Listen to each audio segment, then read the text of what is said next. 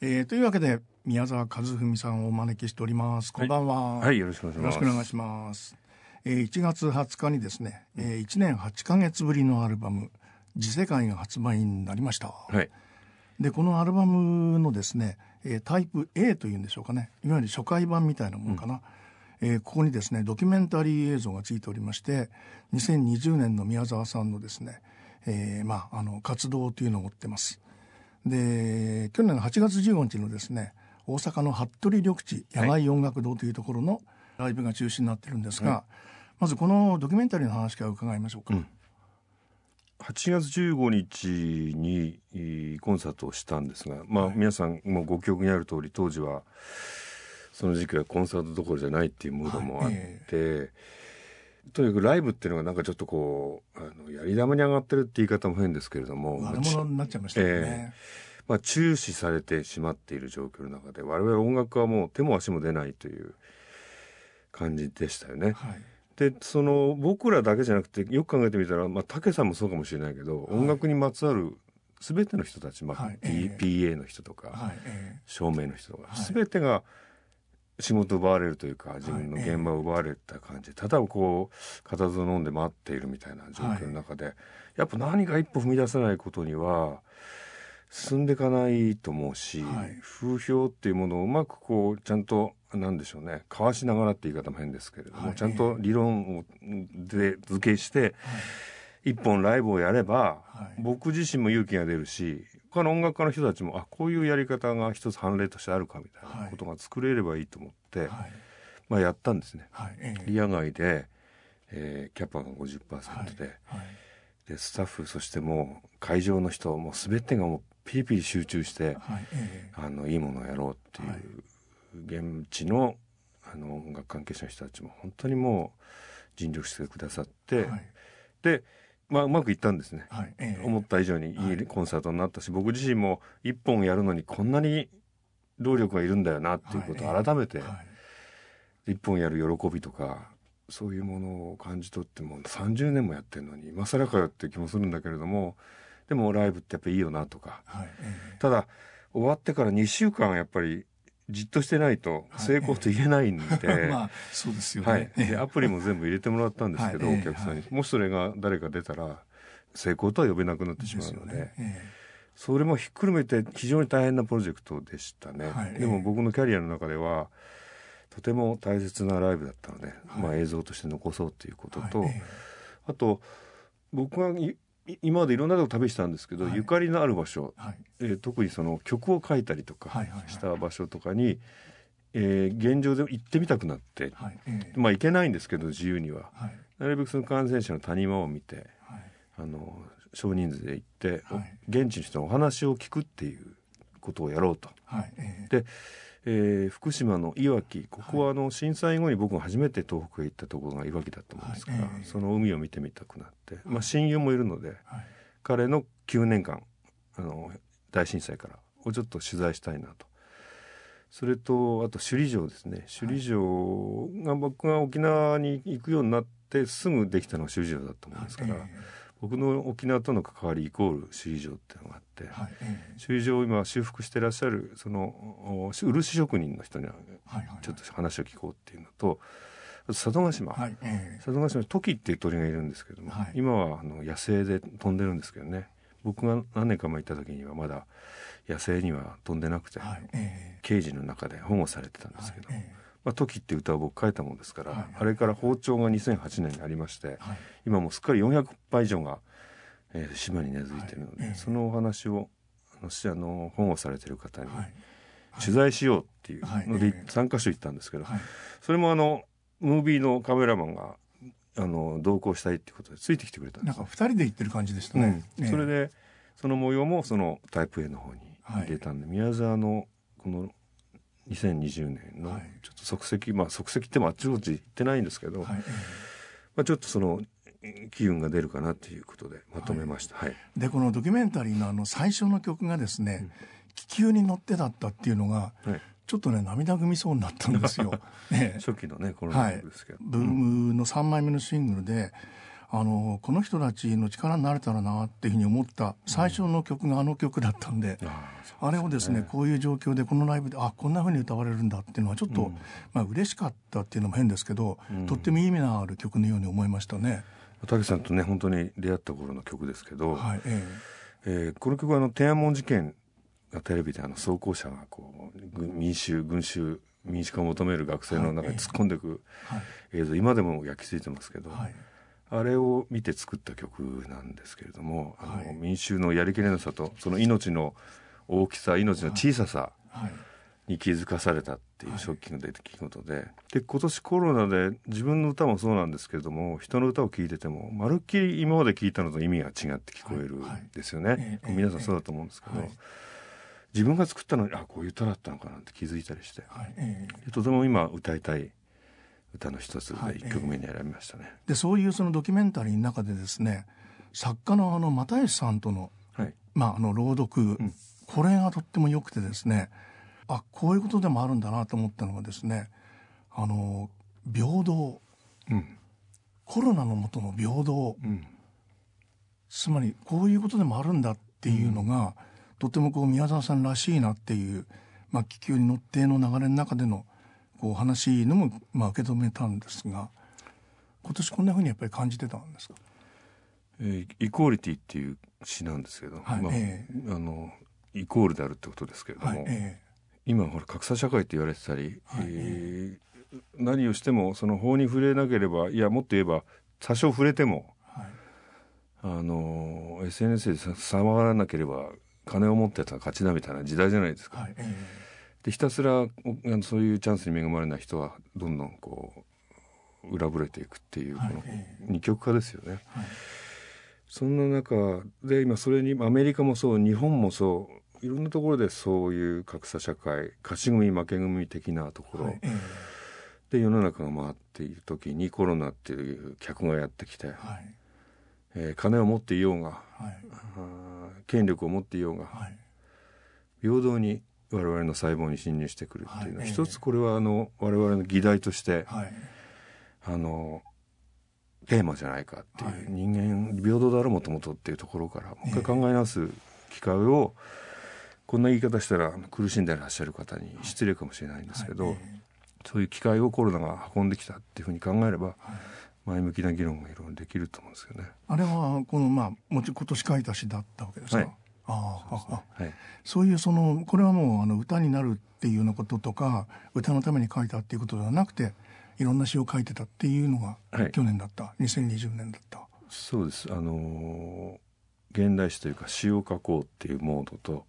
曲にする歌詞を書こうっていうのは、はい、いつも僕分けるんですけど。はい。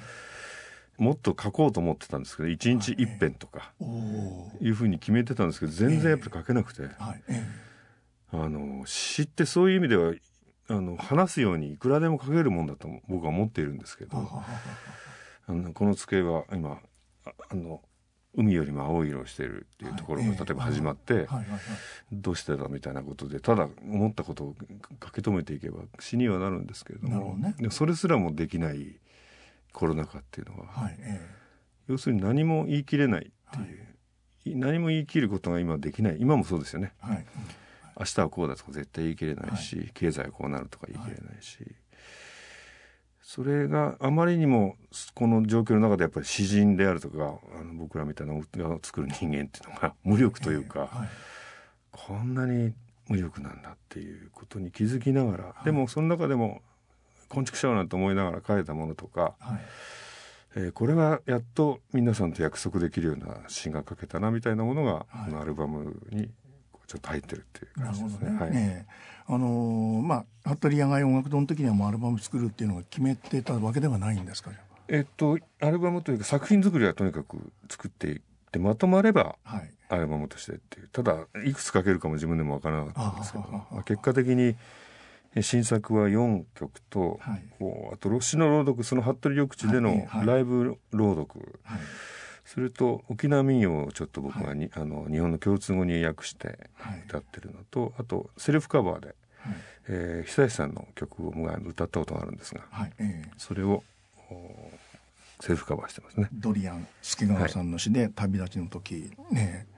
であのまあアルバムとしてはですね2019年の5月の「とどまらざること川のごとく」これ以来ということになるんですが、この時とはかなりこう状況はまあ世の中の状況が変わってるんで、はい、あまりこう比較はできないのかもしれませんがでもこうまあ歩き出し方としては割と近いところにあるのかなとも思いましたけどね。前作はあの僕はそれ体調壊して歌手をずっとやめてたもんですから、はいはいはい、やめてからその3年間ぐらい、まあ、リハビリをしながら、はい、あのいろいろせ自分の整理をして、はい、身辺整理じゃないですけども、えー、してもう一回歌い出してみようかなって言った時のアルバムだったので、はい、もう本当にもう個人的な感情というか、はい、え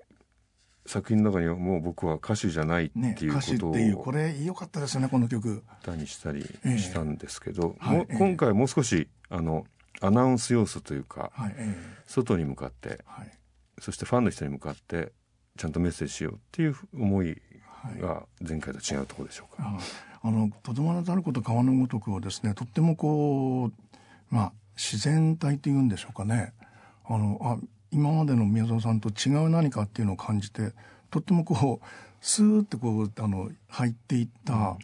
アルバムだったりもしたんで、はい、ドキュメンタリーの中にも僕は一回引退してますからっていうのがありましたけど、やっぱりそうやってその身を引いたことで分かったことっていうのがいろいろあるんだろうなと思いましたけどね。そうですね。もうなんか未練があってとかもう首が苦しいから、まあ、首がちょっと悪くなったんですけど、はいはい、首が痛いからしょうがなく歌手辞めたんだっていうんでもなかったんですよ。いろいろあってまあ精神的にも結構やり尽くしたかなみたいなこともあったりとか、はい。えこれ以上はちょっとあの攻めていく冒険していく気力もないなとかその首の痛みをきっかけにいろいろ思うようになって、はい。えだから本当にもうあのやりたいけどやめたんだっていうんでもなく、はいはい、自分で意識的にちゃんと前こういった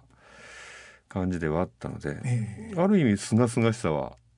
あったんですけれども。そうそういうそのまあすがすがしさのは次かなたみたいな次っていう感じがとどまらざること川のごとくにはありましたね。そうですね。だから元へ戻ろうっていう気はさらさらなくて、えー、どうせまた歌い出すんだったらあの違う扉を開けてみたいなアルバムだったかもしれないですね。まあ、歌ったことのない歌を歌おうっていうのがありましたしね、はい、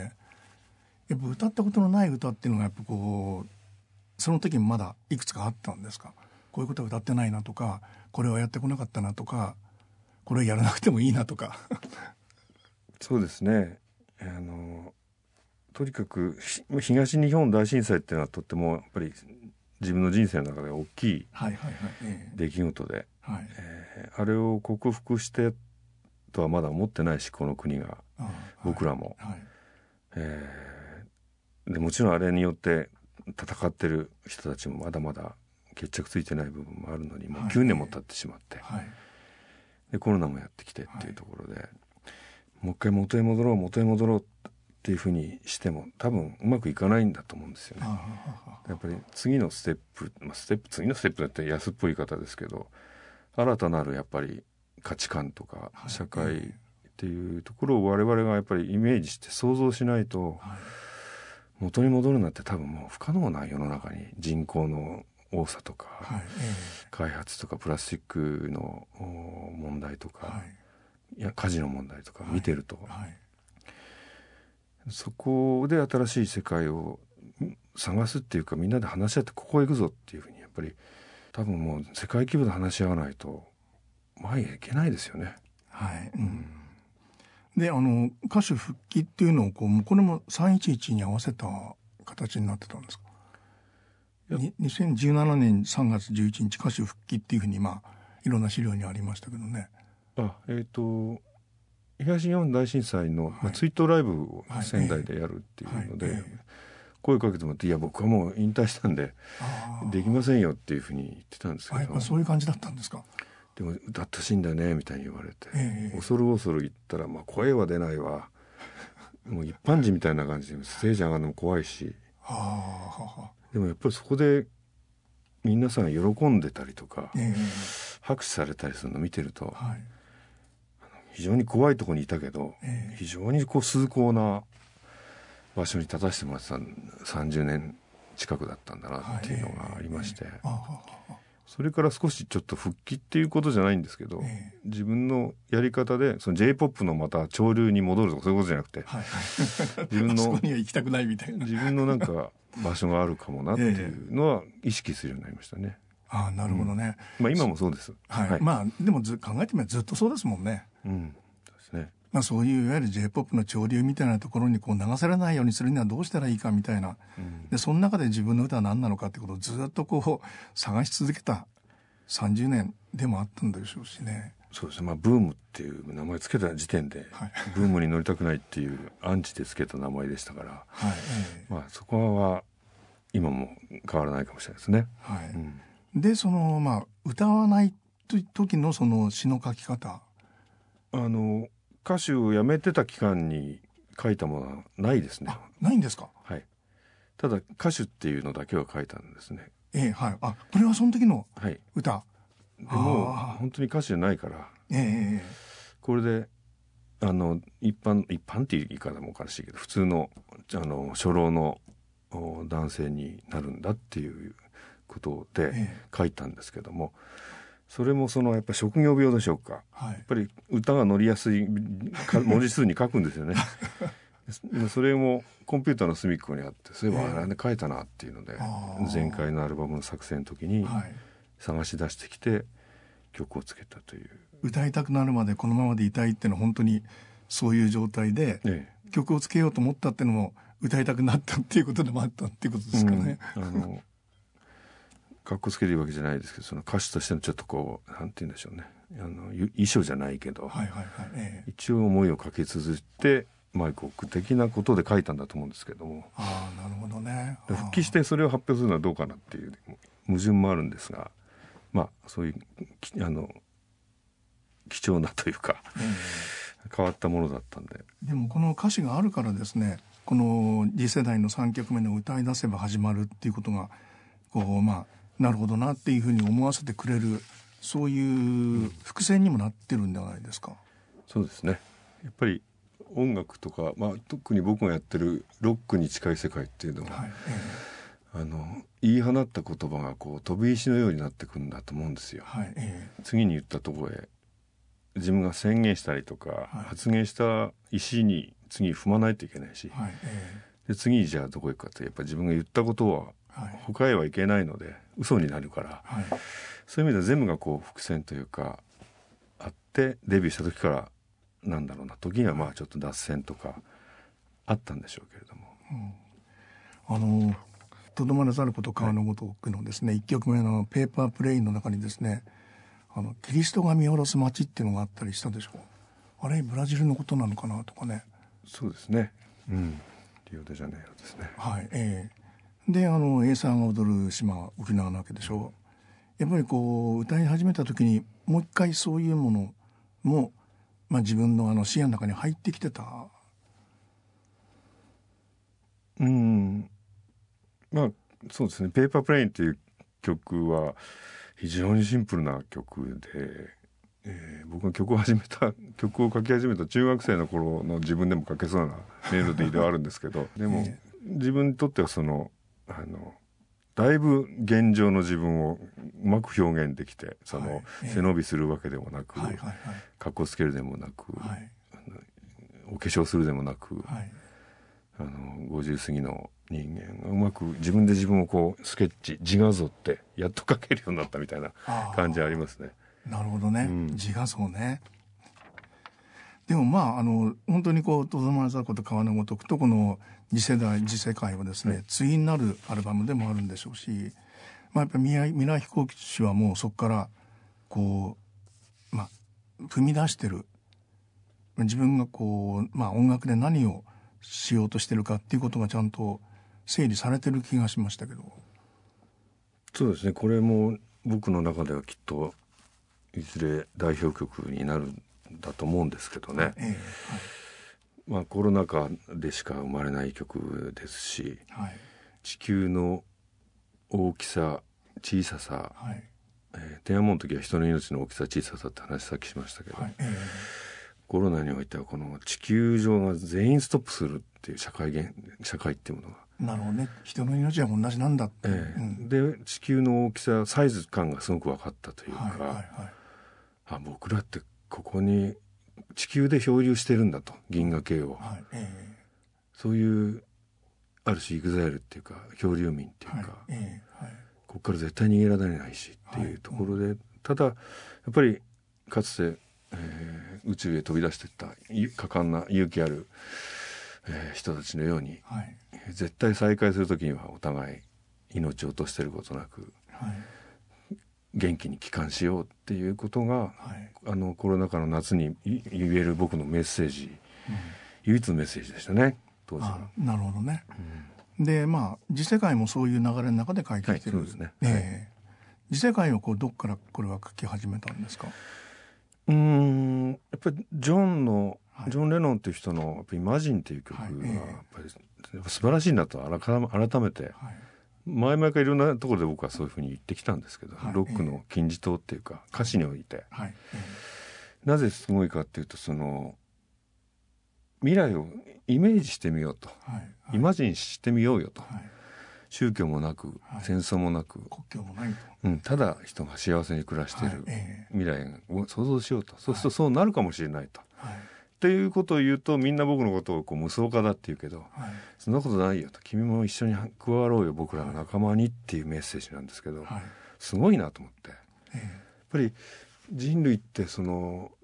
こうなったらいいなとか夢見るとそこへ向かってきたじゃないですか、はい、宇宙へ行こうとか、えー、科学の面でもとか、あの空を飛ぶ乗り物を作ろうとか、えー、そういうのはきっと小説家とか手塚治虫さんとか、書いたものはみんな子供の頃に興奮してで科学者になろうとか、はい、学者になろうとかってそこへ行くわけだから必ず未来ってそのなんて言うんでしょう運命論的に定められたものではなくて、はい、ただ僕らが自由に設計できるものでもないかもしれないけれども、はい、イメージすることって大事だと思うんですよね。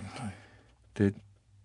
ジョンが言ったその未来ってどういうとこだろうと、はい、そこへみんなで行ってみようよっていう、はい、僕ら仲間に入ろうよ。無双化って言われるだろうけど、っていう。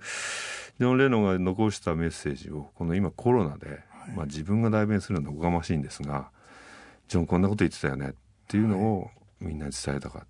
たですね。過去に戻ろう。以前に戻ろうじゃなくて、何もない未来へ、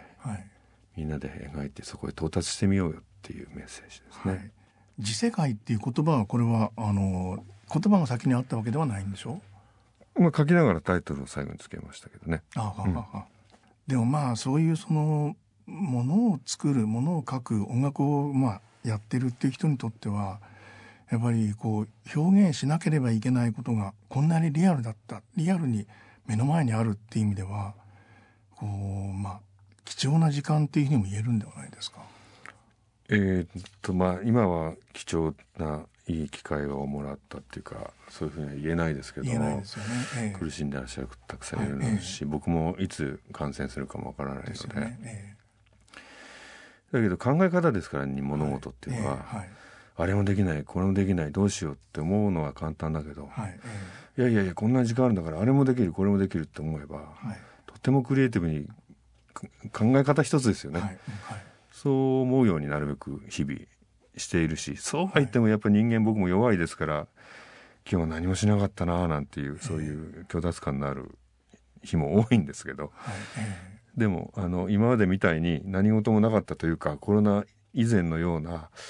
なんとなくバタバタ忙しくしてるっていうこと、で時間がないなーなんてあれもやりたいけどないな仕事が忙しくてみたいなことっていうのが果たして正常なのかとか、はい。えーそっちが異常なんじゃないかとか、はいえー、そういうことも考える時間でありますよね、はいうん。えー、そういう意味でもやっぱり次世界っていうののスケッチはしておきたいですよね。うん。うん、でアストロノートもそういう未来飛行士次世界の流れの中でのこうこのアルバムの持ってる一つのイメージっていうことになりますね。そうですね。宇宙もの宇宙ものになりましたね。宇宙ものってあまり今まで書いたことないでしょう。まあ、多少ありますけど、でも、えー、多少まあ、さっきも言いましたけど、はいえー、地球のサイズ感っていうものをすごく意識するようになって、はいえー、広いようなちっちゃいような、はいえ片やアメリカでは1日10万人感染者が出てるなんていうところもあれば、はいはい、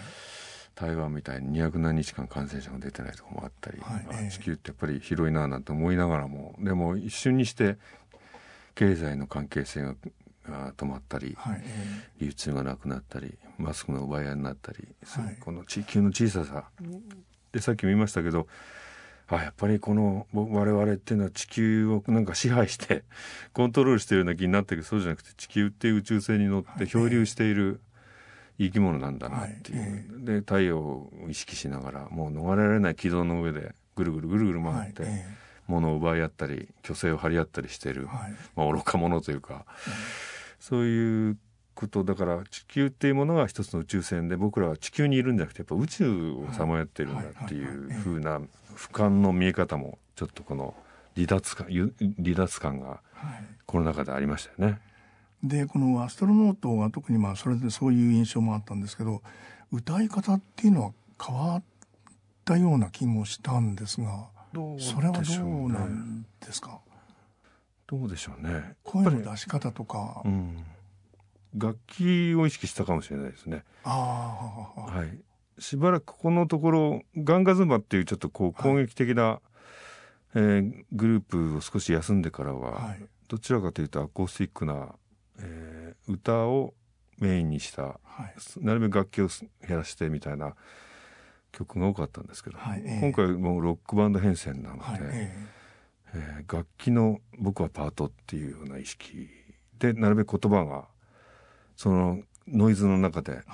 引き立つようにっていうのは意識したかもしれないですね。はい、七色の歌声を 持つみたいな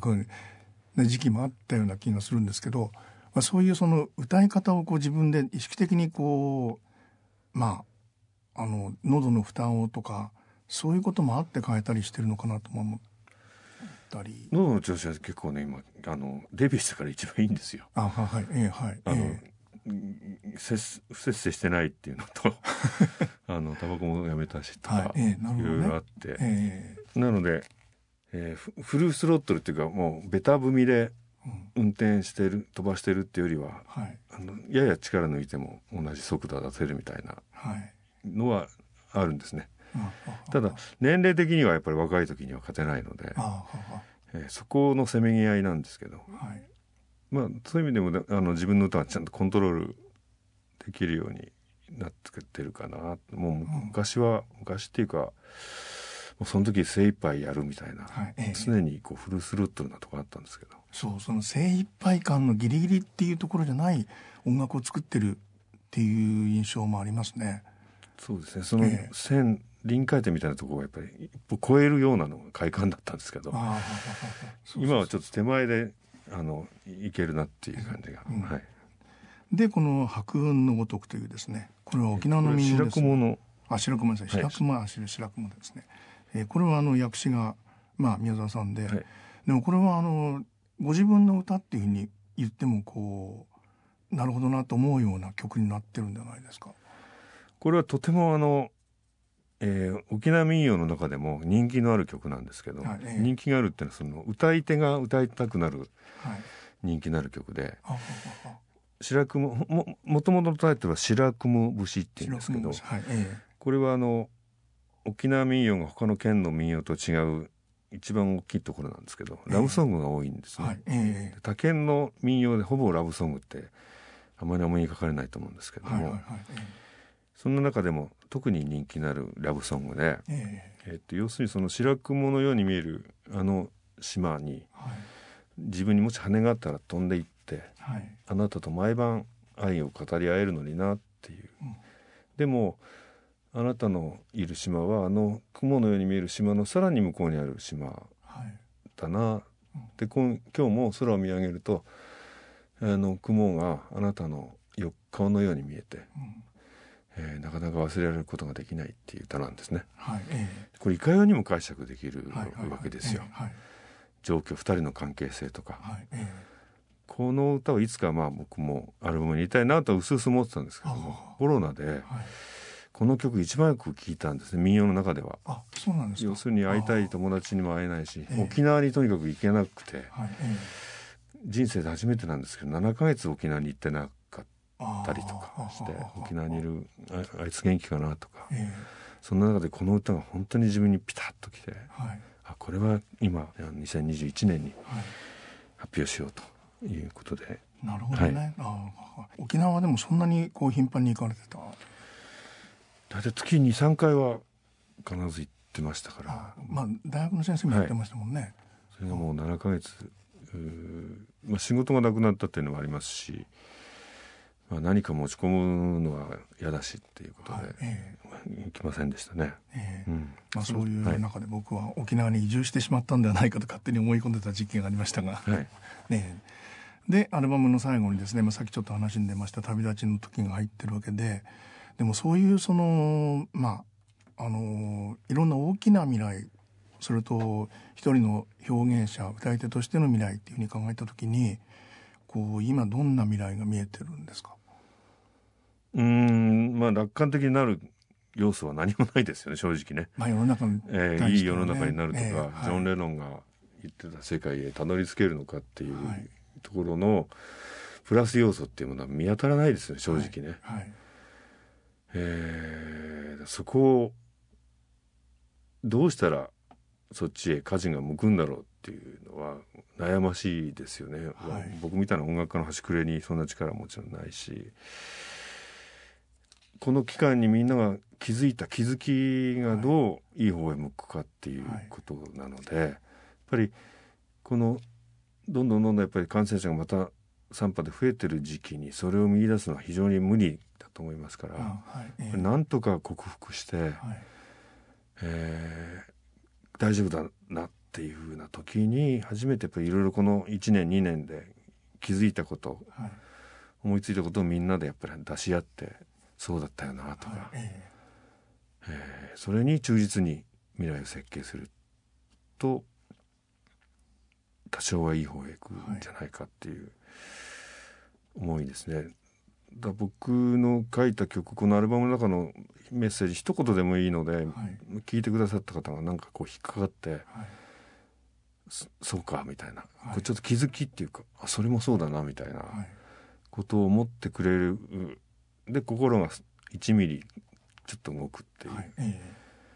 ことぐらいしか音楽はできないとは思うんですが、まあ、諦めないでそこはやりたいなという。はい歌手としてのその活動の形とかですねそういうものっていうのはどんなふうに見えてるんですか、えー、と今本当ファンの方々ともあの関わる時間が短い、まあ、今年ツアーはやれたんで、はいえー、あの谷間の間にうまく、まあ、はい、中心になった場所もありまして3か所。パーシモンホールっていうのがね。から始まって、えー、山梨県と北海道の2本は中止せざるを得なかったんですが、はい、あとは、まあ、なんかろうじてやることができて、はい、ただそこでもあの見に来たかった方が全員来れたわけじゃなく、はい、50%のキャパもそうですし、はい、席はあってもで私はいけないんだ僕はいけないんだという声もたくさんあって、はい、やっぱり、